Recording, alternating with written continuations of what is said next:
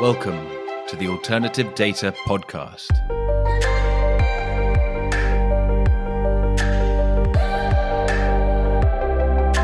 Welcome to the Alternative Data Podcast, powered by CFM. I'm Mark Fleming Williams. In this episode, I speak to Ken Book, the CEO and founder of Fluid Markets, a new company that is trying to make KPIs tradable by investors. In our conversation, we walk through Ken's founder story from a summer at Goldman Sachs through Y Combinator on the path to realizing his vision, which, when achieved, will make the relationship between alternative data and the markets a great deal tighter. If you know of an alternative data story that needs to be heard on this podcast, please do get in touch.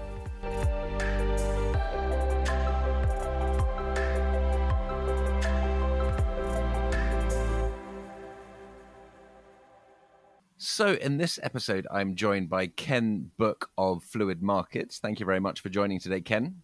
Yeah, thanks for having me. You're very welcome.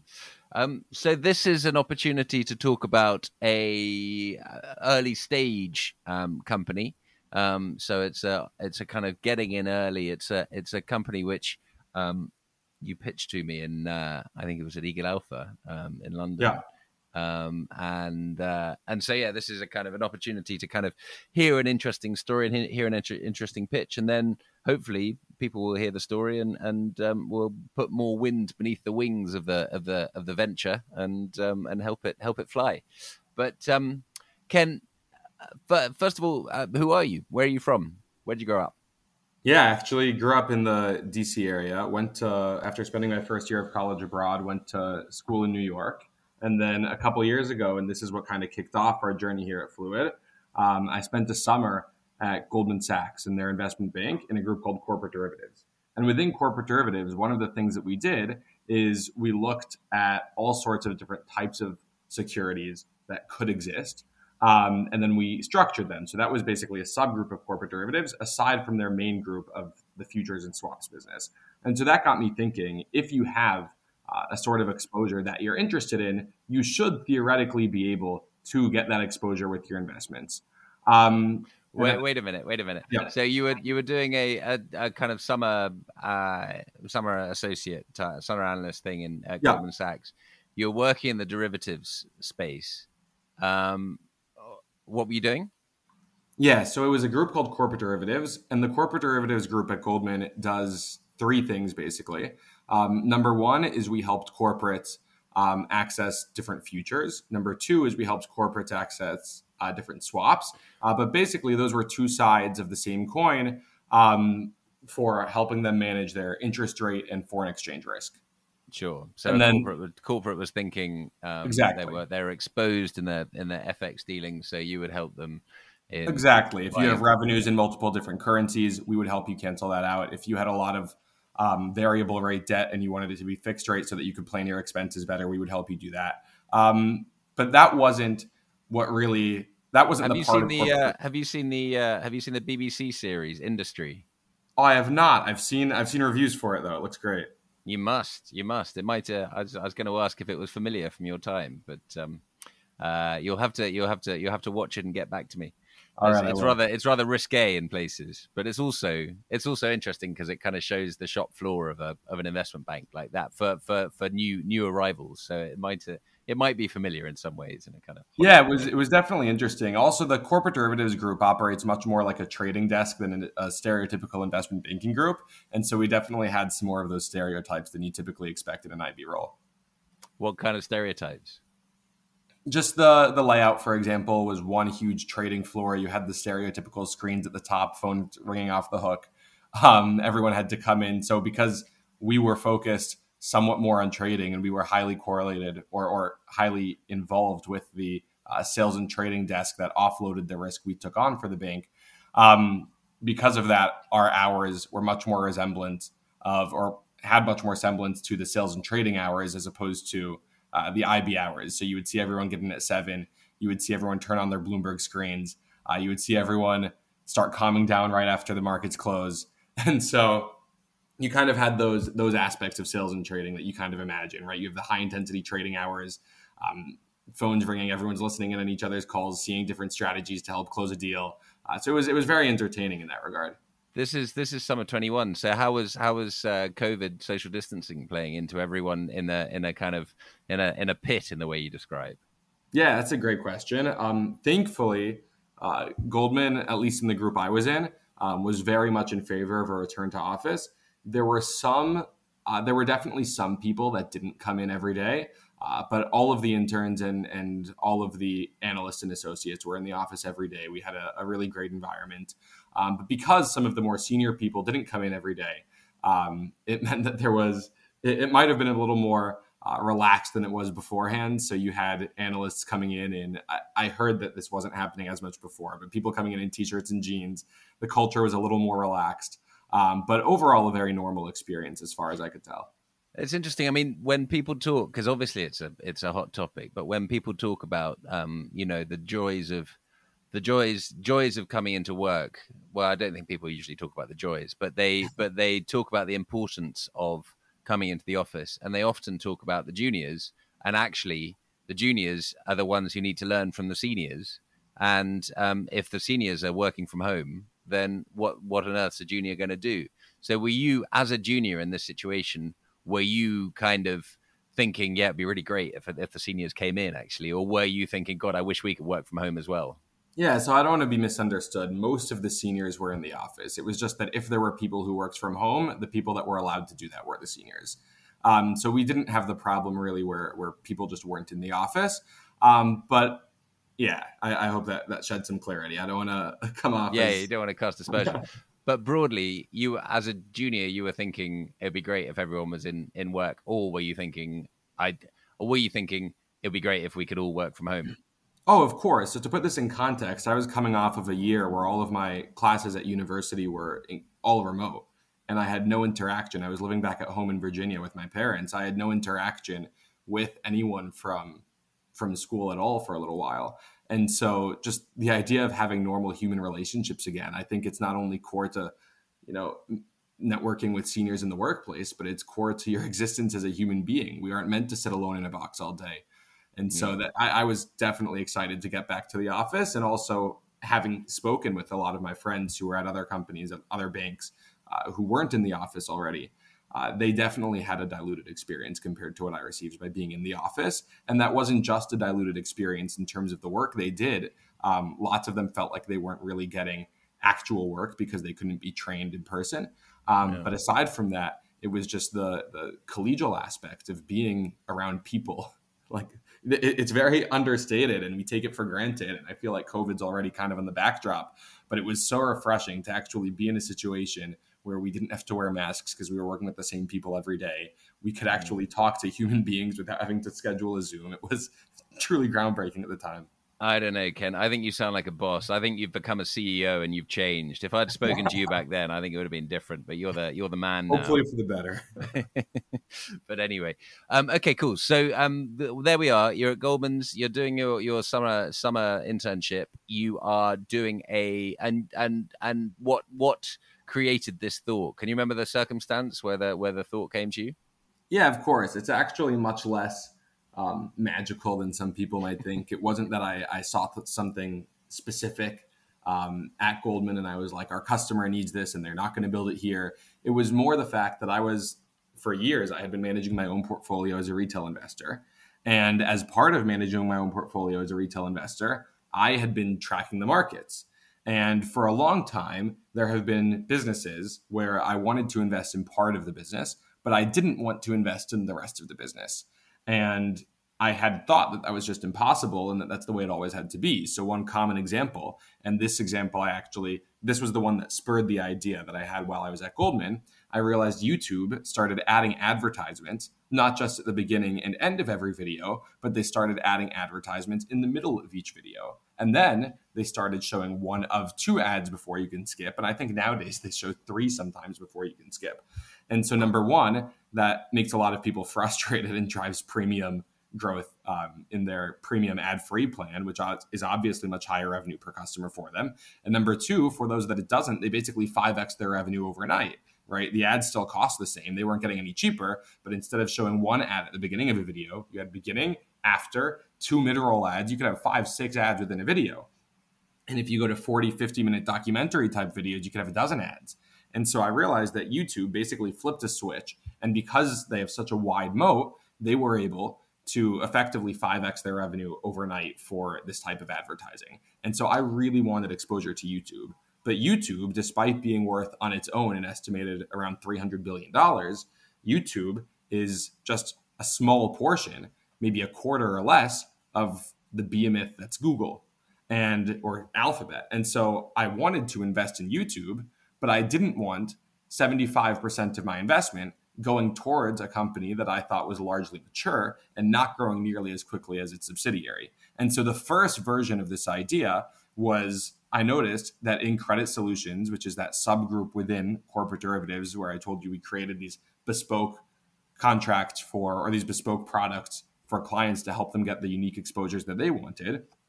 Um, because of that, I realized it's possible to structure anything to get any exposure.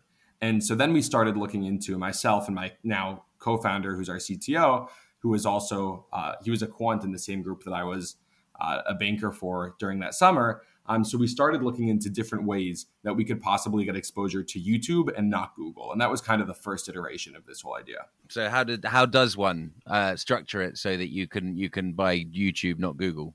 Yeah, so good question. At the beginning, we actually uh, messed up a lot. There were a lot of structures we looked at that didn't end up being viable. We looked at Reg A plus offerings. I'm not sure how familiar uh, yeah, the audience is with this type of offering. I've heard of Bob Marley. Oh, okay. So essentially, yeah, in crowdfunding, there are a few different types. Oh, that's funny. I didn't catch that. so Reg A plus offerings with the space between the Reg and the A. Um, it's so what? The space between what? The Reg and the A. Okay. Not Reg A. It's a type of crowdfunding. It's called Regulation A. And okay. in this type of crowdfunding, um, there are a few different ways where you're allowed to raise money for different assets, and retail investors are allowed to put money in. And so, for example, there are companies. Have you heard of Masterworks? Uh, no. Okay, so Masterworks is a company that's getting decently large that helps retail investors get exposure to the luxury art market. Their thesis is that art is really expensive and it's hard for everyday investors to get access to that market whereas the art market outpaces the has outpaced the S&P for much of the last 25 years. And so how they do that is the company Masterworks sets up these individual series LLCs which is essentially a corporate structure where you have a parent LLC that can have little sibling LLCs underneath it or child LLCs underneath it and each one of those is called a series within each series, Masterworks would put one asset. That one asset would be a piece of artwork. That would be paid for by essentially crowdfunding. And what that crowdfunding is, is it's people buying fractional ownership within those series LLCs. So any of these companies that you see, Otis is one of them, um, which was bought by public.com, I think, but it might have been bought by another firm. Um, Wealth or, or Masterworks is one of them. So any of these fractional ownership companies this, in the US, this is the structure that they use to make sure that retail investors can invest in these bespoke asset classes. So the first what if someone thing, what if someone sells? So if I own if I own a tiny if I own a tiny corner of this artwork and then I decided I want to cash in my uh, cash in my um, chips, then what does everyone else does everyone else have to buy that corner off me? Ah, so this is the beauty of the Series LLC structure, which is that you can trade them on an ATS. And so an ATS is in is, is, a structure in the US. It's the same structure that the, the infamous dark pools at banks uses. But an ATS is essentially a mini stock market, uh, but instead, it, but it's not quite regulated as an exchange. It's a little easier and cheaper to set up. And what happens is you can list these shares in the Series LLC that people bought for secondary trading. And so if the value of the art goes up over time, the idea is the value of this series LLC will trade on the ATS with its ticker and everything. It will trade on the ATS representing the current value of that artwork. And so you can get in and out of it. You can build a portfolio with different types of artwork. And so that's that's the theory behind these different startups. And it, it kind of creates sort of a an art ETF in a way. Exactly. It's it's in a way an art ETF, but more specifically, it's a way to get exposure to specific pieces. So, and it's not limited to artwork. So, for example, there are Michael Jordan game worn shoes that some of these companies have listed. And if they're worth $40,000 or whatever they're worth, you can buy a $500 stake in those shoes. And if they sell for a hundred grand at auction five years from now, you've made a good, a good amount of money. Does everyone get to wear them for a day? Like wish, a like wish, a like a wish. shoe a shoe shoe share. Something tells me that would, that would increase the depreciation. anyway, um, okay, cool. So keep going. Yeah, so that's that's kind of where we started, and the, the idea was to have um, a in one of these series LLCs set up where you had investors buy fractional ownership of the series LLC, and we would take the cash that's raised from that offering and offload it to a swap um, on the other side, where we would basically say for every X dollars in revenue generated by YouTube, the swap is worth Y dollars. So it would be a set a fixed fraction of that amount. Um, and then we found out that it's really difficult. What are you owning in that? What are we earning? I'm. What are you owning? I mean, in the art example, then Yeah, it's, is it's a, hard an, asset. There's So- an artwork being being owned under underlying this, but in your case, what are you what are you owning on? Um, what claim have you got to YouTube? Yeah, so in that case, you didn't have a direct claim in YouTube. It was a derivative product, and there are several reasons we moved away from this structure to a much more direct one. But it was a derivative process where you owned the rights to a fraction of YouTube's cash flows or revenue promised to you by someone else. So it's kind of like if you're in a if you're on draft Like a bookie. Some Yeah, someone's exactly. taken the other side of that bet from you. Exactly. Okay. And so that's that's kind of where we started. And then we realized that it actually wasn't after much legal back and forth we realized it wasn't going to be okay uh, for us to actually fill one of these series llcs with a swap because then it would be based on security and technically these series llcs are not supposed to hold securities. So we had to go back to the drawing board. In that time frame uh, we had to decide whether or not this was something as a team that we were able to actually pursue full time and try to make into a reality. And the summer had ended by then. We were in our last year of school. And so my co-founder who I met at Goldman and then another co- our, who ended up being our third co-founder, a friend of mine from uh, from university, we started trying to raise capital. And we realized pretty quickly um, that it would be difficult to raise the amount of capital necessary from the get-go um, until we really got we, we got lucky. Because you're going to need to you you essentially you're going to need capital in that situation in order to incentivize the the bookie. You- you're gonna- Absolutely, and that's you were going to have to get somebody to buy into it to this enough to take the other half, take the other side in these in these bets. Essentially, you needed someone to to kind of make the market. A hundred percent. And that's without even considering the legal paperwork you have to get through just to get up. And so there were lots of different things that we needed to do. We also, keep in mind, needed to have enough money where we'd be able to support ourselves personally if we weren't going to go back to the banking world. Yeah. And so that was a big issue. And then it was still COVID, and we got a little lucky because I don't know, were you ever in New York during COVID? Um, well, I mean, COVID's a kind of fuzzy term, but but you know, Fair t- enough. sort of, yeah. Did you, I'll be more, more specific, did you see the COVID testing vans that were all over the city? No, Okay, so there were these mobile COVID testing vans that were set up all around New York City. And after my summer at Goldman, uh, a friend of mine and I, we noticed that these vans were being set up all over, and we decided to look more into it. And we ultimately ended up setting up our own. This is a little off topic, but it gets to the point of how we became, uh, how we were able to do this full time. But we ended up setting up uh, this COVID testing business where we ended up launching dozens of COVID testing locations throughout New York City. And that was kind of able to be a little side hustle that I ran uh, throughout my last year of university that gave me the personal capital necessary to go full time right away. Now, did you need much of a did you need much of a license to do that? so we were our role was not in the healthcare provider side at all. We were operators and we were hired on a monthly basis by a lab and that lab handled all of the licenses and registration. So every van that we that we launched was regist- was related to an existing urgent care and an existing doctor that came and did site visits. Um, You were And- the you were the van company essentially. yeah, so we were we set up the vans, we stocked them, we staffed them, we decided where it was best to place them, um, and then we basically got paid a management fee for doing that. Nice, nice. Okay, well done. Yeah, and so that ended up giving me the personal runway I needed to pursue this full time, and we raised a couple hundred k. But we realized that that wasn't enough to get us where we needed to go. And that also wasn't enough to get my co-founders on board. Practically they wanted to come. Um, but practically speaking that's just not enough to to support yourself full time while still covering the business's expenses and having any chance of success. And so we got lucky again which was that we had applied for a company called y combinator. Are you familiar with them? I am. Yeah so y combinator um, is this startup accelerator that was one of the first investors in Airbnb, DoorDash, Dropbox, um, Kalshi in finance. If you've heard of it, Coinbase. Yeah, it's like yeah. a crash, isn't it, for for companies? So it, it, brings in it brings in these kind of entrepreneurs and gives you a surroundings and introduces you to each other and and gives exactly. you advice. And then the ones that are good come out of it and, and turn into companies. Yeah, exactly. And so we actually applied for them once in the beginning of my senior year at college, and they rejected us. Uh, but they sent us an email saying you were in the top 10% of applicants. We'd like you to apply again. So we applied again later, the next time applications opened, and still, um, we had an interview. The interview we thought went okay.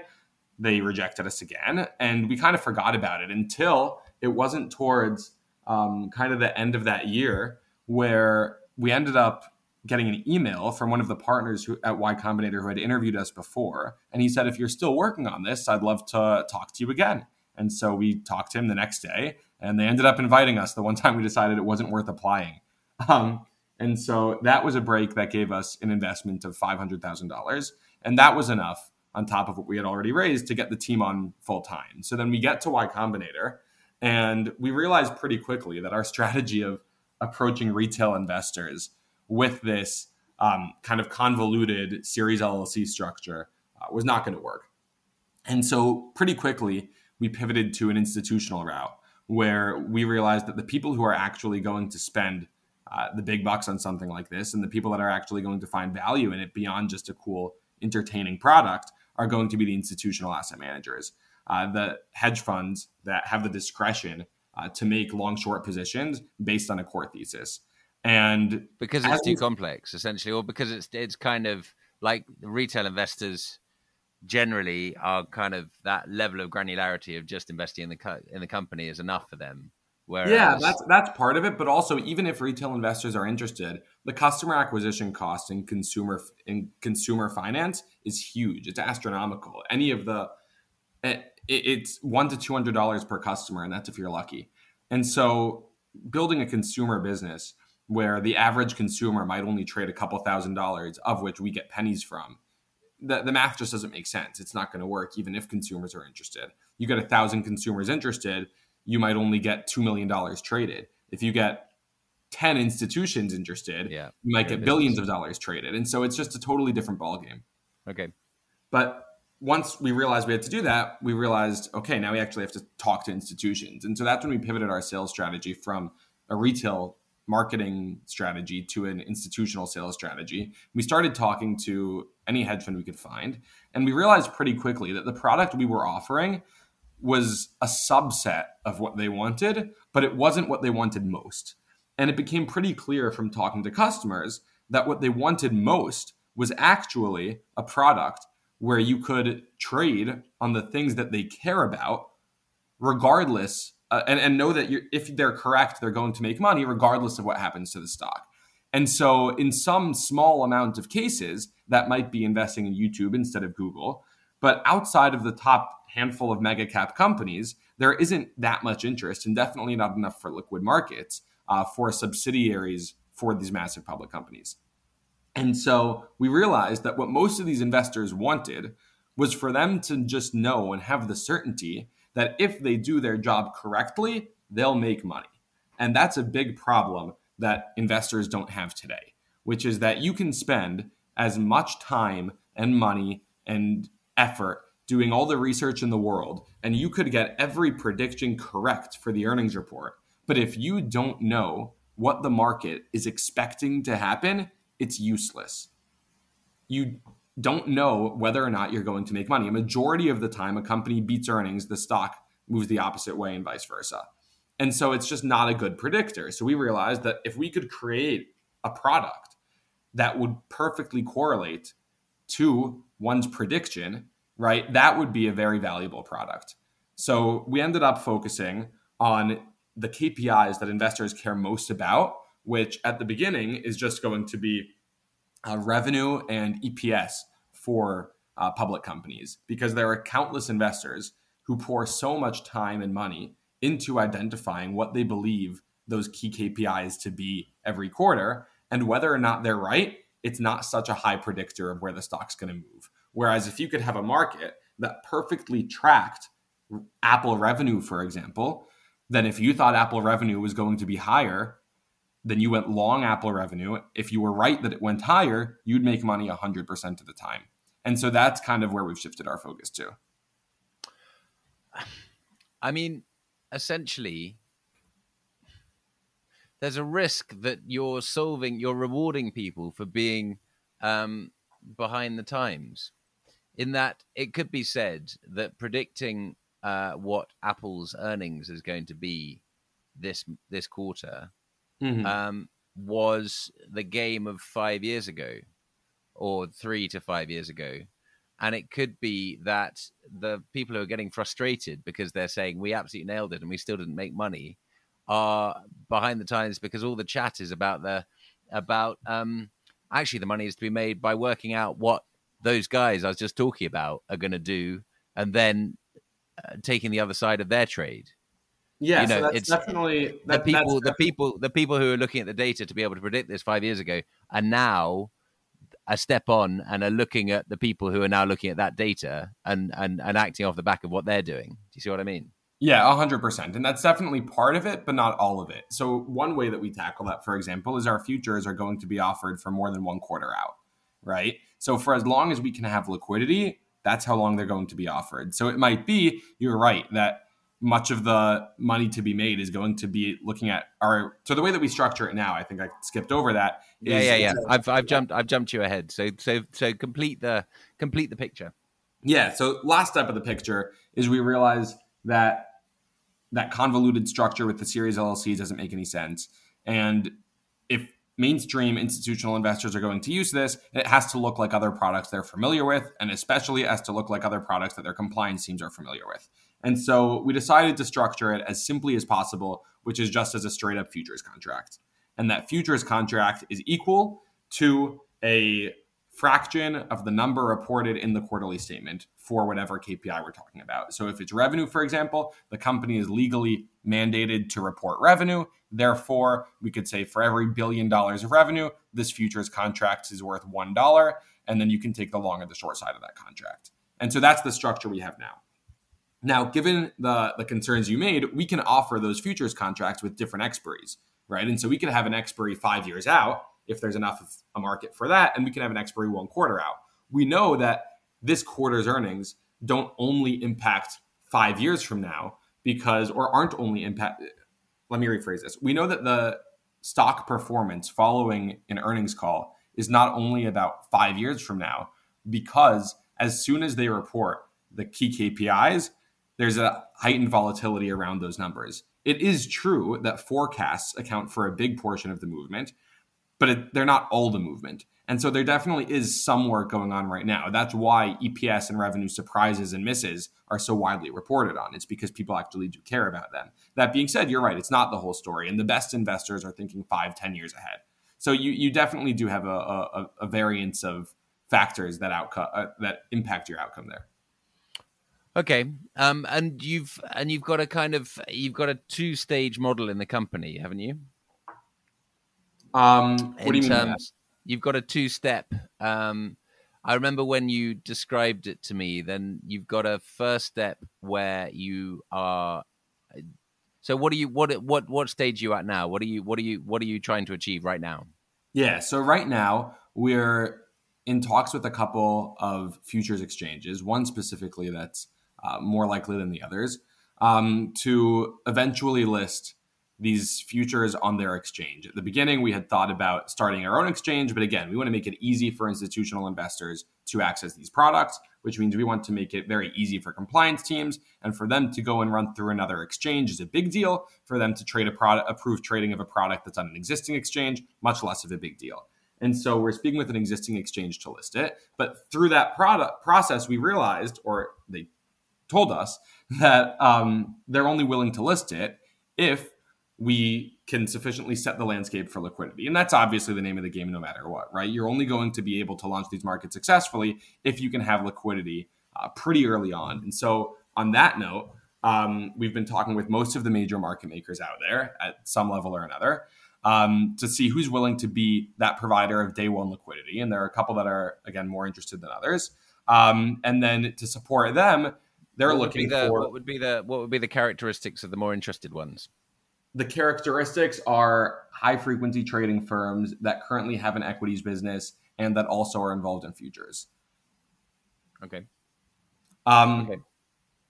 And again, what what the market needs to survive is liquidity means nothing if you only have a market maker, right? You also have to have a few different types of market participants. So we need market makers. That's number one. Number two, you need speculators, and number three, you need hedgers, and you also need these natural users that actually have a need for what you're what you're offering. And it's very obvious who the market makers are, right? That's a, a, finite number of firms who participate in market making. You can compensate them for it to help speed it up. Um, that's a very straightforward thing. When it comes to speculators, speculators come into anything if there's enough volume and and, and poor pricing. So that that will come with time. Um, and when it comes to hedgers and the natural users, that's where we're really trying to build a business right now, and we're trying to build a client book. So we're identifying specific funds who, given their existing trading strategies, um, would find uses in our product. So, for example, on the hedging side, if you're an investor that cares about Apple's earnings five years from now and 10 years from now, you might not want short term earnings announcements uh, to impact your returns five years from now, right? So, it mm. could be that your thesis about five years from now is totally correct, but because they missed earnings or because they missed revenue, the stock falls 3% that day and investors see that you're down 3%, they think you're doing a bad job. But really, your thesis was entirely correct and you just don't want that short-term exposure affecting your portfolio. So what you might do is you might hedge your risk by locking in the current expected revenue for the next quarter for Apple at this current moment in time when you enter the trade because you're comfortable with what's currently baked into the stock, but you don't want any future disappointments to affect your long-term thesis. So that would be a, a hedger type of um, type of ideal customer profile that we're looking for. And then when it comes to the natural users, that's what we struggled for a long time. Meaning, who are the people who Are there actually? any, I like, I, I'm just just picking up on something that we said at the beginning when you were at Goldman Sachs. I mean, could there be any corporates who'd be interested in hedging their own? No, they can't. They can't trade their yeah, own. that's that's. We, we, we had thought of that also, and we would love if they were allowed to, and I'm sure they would be interested. But that's a conflict of interest, meaning yeah, yeah. you can't have know. They'll know how bad it looks or how good it Yeah. looks or whatever. Also, you can't have people financially incentivized to have fewer sales. Yeah. That's a, a, a big breach of fiduciary duty there. So we, we wish corporates would be involved there. Um, but I, I don't think What about what about hedging against their competitors? Um, so their their competitors, because the effect of competitors' earnings will have an effect on the whole sector potentially. That's interesting. Um, that's a really interesting use case. We had been told by I just want to be careful what I say here because we've been advised um, to to not advertise this to corporates for the obvious reasons we just spoke about. But that's definitely something to look into. Yeah. Okay. Well, that, you've got something from this call at least. Yeah, no, that's that's tremendous. Thank you for that. um, we'll we'll have to have to clear it legally first, but yeah, and and supply chain as well. Um, if Yeah, 100%. I mean, I, I wonder if if your supplier company is doing very well, but if your if your purchaser company is doing badly, then maybe they're going to buy less from you. Um, yeah. You're saying corporates could have use cases outside of their own KPIs, but rather against other KPIs that are somehow their business depends on it. So, for example, if you are if you're worried that one of your suppliers goes under, it's essentially an insurance policy against that. yeah, something like that. Yeah, Yeah, that's yeah. definitely very interesting. Um, so yeah, so the hedgers are are one part of the equation, and then the natural users are the other, and that's kind of where alternative data comes in. I'm sorry it's taken us a half hour to get to this point. Oh, But- it's been fun. Likewise. So the reason we ended up going to that Eagle Alpha conference, for example, and the reason we're targeting alternative data funds is because when we think about the natural users in this market, the nat- the funds that would have natural fits for these products, what really sticks out to us are the people who are already spending millions and millions of dollars a year trying to forecast revenue. And that's ultimately what a large portion of the alternative data sector is, right? You have transaction data, which is one of the most valuable types of alternative data, um, and that purely predicts revenue. You have location based data where you're looking at foot traffic, right? That's also a huge uh, that, that helps predict revenue. It doesn't help predict EPS. It doesn't help predict other KPIs. That helps predict revenue, right? And you have satellite data for parking lots, same idea. And so a huge portion of the alternative data market helps forecast revenue. And so yeah. you have these this entire network, this entire community of funds that are building entire teams around predicting revenue. And the problem is that revenue is not such a great predictor of movement in a stock price and if you talk to the alternative data vendors, they'll tell you this themselves, meaning that what they show is that if you talk to an alternative data vendor that sells transaction data, what they'll tell you is we can get revenue much more accurate than we can get which way the stock is going to move. And when they're selling their alternative data to you, they're actually going to show you how closely their predictions correlate to the KPIs they help predict and they're usually not going to show you how closely it correlates to movement in the stock, and that's because that doesn't that's really your problem, not exactly. their problem. Yeah, exactly. And when we were speaking with alternative data vendors, we realized they don't like that. They wish that they could say our product and our data actually helps you make money because it directly correlates with the movement in a stock price, right? And so our products are actually not only being a, a kind of a support system for the funds that pay millions of dollars for this alternative data because we give them a way to monetize it. We also give the vendors of alternative data an actual way to measure the value of their data sets. Meaning, if we can get revenue 90% closer than your current estimates, and this market can support a trade of $10 million, right? Maybe that $10 million we can calculate and show you in a model will get you $1 million every quarter. And if that's what it's worth, okay, then the $1 million data set that earns me $4 million, that makes a lot of sense. And so it's it's a great help to the alternative data vendors. It's a great help to the funds that are building teams around alternative data. And the whole idea is that you should be able to trade on the research you're actually doing.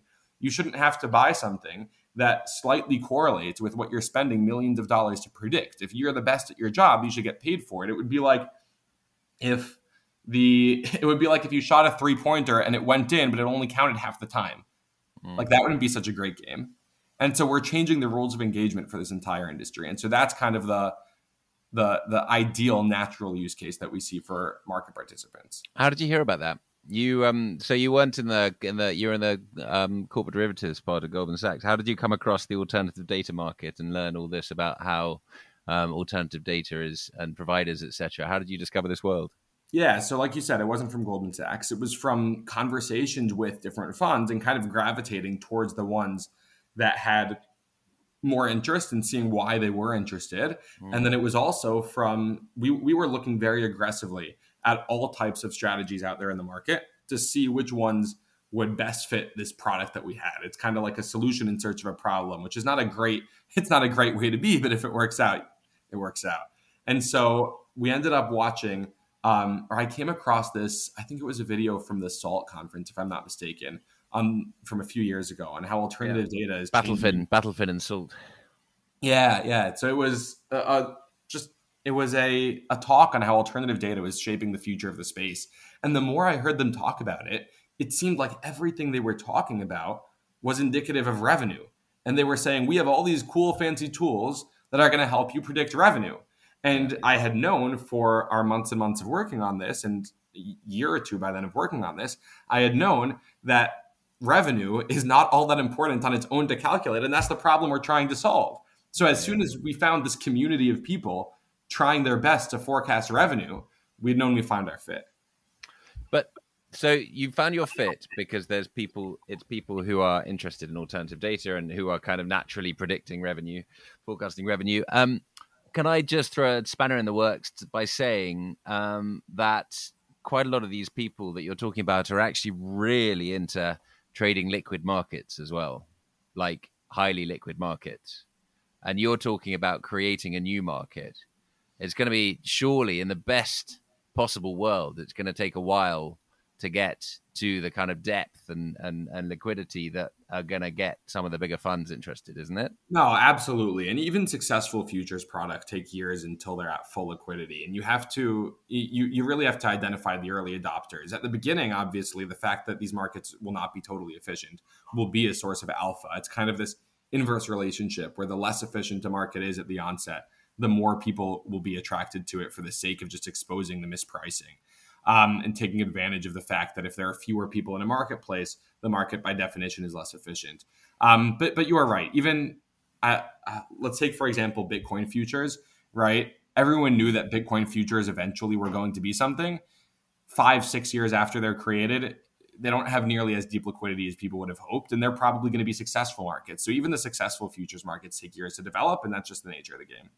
Mm. Okay, so you're just playing the long game, and and if there's if there's appetite, then um, then it'll the good will out essentially. Yeah, exactly. Will, Meaning if happen. if there's appetite, and if we actually help people earn money, right, people are going to trade it. If it turns out that people aren't making any money because our markets aren't efficient enough, or we just don't have the volume to support any, or we just don't have the liquidity to support any significant volume, then we'll we'll teeter out, and that'll be the death of us where do you end up fitting in? What do you end up owning in a successful in a successful future? You're not owning the exchanges because you're doing it on the um, you're doing it on existing futures markets. Mm-hmm. You're not um, you're not providing you know so the the contracts are all owned by the um, by the market makers and the and the speculators etc. What do you what do you what do you end up how do you end up making money in it? Yeah, so we end up making money by two ways. Um, number one is we have a rev share with the exchange for trading fees. And so there are other companies that use that model. If you go to, if you look up the Incubex, um, they have energy markets and they use that model. So that's again a company that markets and partner that markets futures contracts, which they partner with an existing exchange to launch, and they have a rev share. So they're, they're the model is pretty uh, the, the, model is pretty established. And then where we'll make even more money is on the alternative data side, ironically, meaning we'll be able to actually sell our order book as this prediction model essentially for what the market is currently pricing in. So now, if you are looking at the existing stock, right, if you're looking at the public stock, the one that is liquid, even if you're not interested in trading our markets, if you're a fundamental long short equity investor that doesn't touch futures whatsoever and that doesn't touch alternative data whatsoever, if you're, or maybe you do touch alternative data, but you aren't going to trade this product yourself, right? You have a you've spent your entire career trying to understand two things, right? Number one is what you think is going to happen, and number two is what you think the market thinks is going to happen. And if we can take one of those out of the equation and just give you a finite answer, this is what the market is currently pricing in with absolute certainty, right? That makes your job much easier because then you yeah. can tell whether or not there's a delta between your prediction and the market's prediction, which right now is very it's very hard to tell that was the second step I was talking about earlier. Oh yeah, um, exactly. create the create the market and then and then sell the data. But um, but yeah, awesome. Well, I think that's a really good rundown of of the story so far and and uh, and the kind of the thesis behind the the company. Um, I mean, one one last thing, I suppose, one final question. Anyone who's been listening to this podcast, and we'll have we will have uh, various buy sides uh, along with data providers, and anyone who's interested in alternative data. Um, if someone is interested, uh, what can they do about it? How can they help support the venture? How can they learn more? How can they get involved? Yeah, so the best way to get involved is to contact me uh, or the team about your specific use case. And you can find us at fluidinvesting.com. And there's a form. If you just click the institutional investors button, you just fill that out, or you can just email me directly, which is ken at fluidinvesting.com. So that's K E N at fluidinvesting.com, and we'll respond to you shortly. And at the moment, it's just kind of making contact and identifying yourselves, and and so you're, they're there to kind of be early stage. Uh, yeah, at the so moment we're we're in the, we're, in the beginning. Exactly, we're building liquidity right now by essentially garnering a list of all of the people who are going to be the first people in the marketplace until we get to this critical mass where we can actually launch it successfully. They get some. Will they get some kind of early early bird rates or anything? We can we can talk about that on a case by case basis. okay, jolly good. We have. um I think we've got it all, haven't we? Yeah.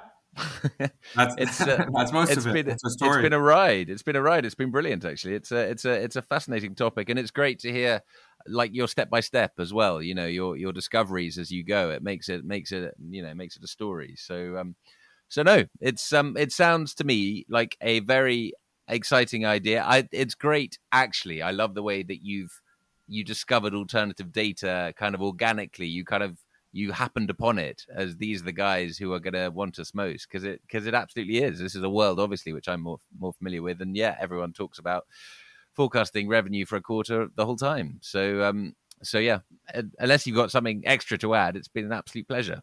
No, the pleasure's been mine, and thank you for having me. You're very welcome.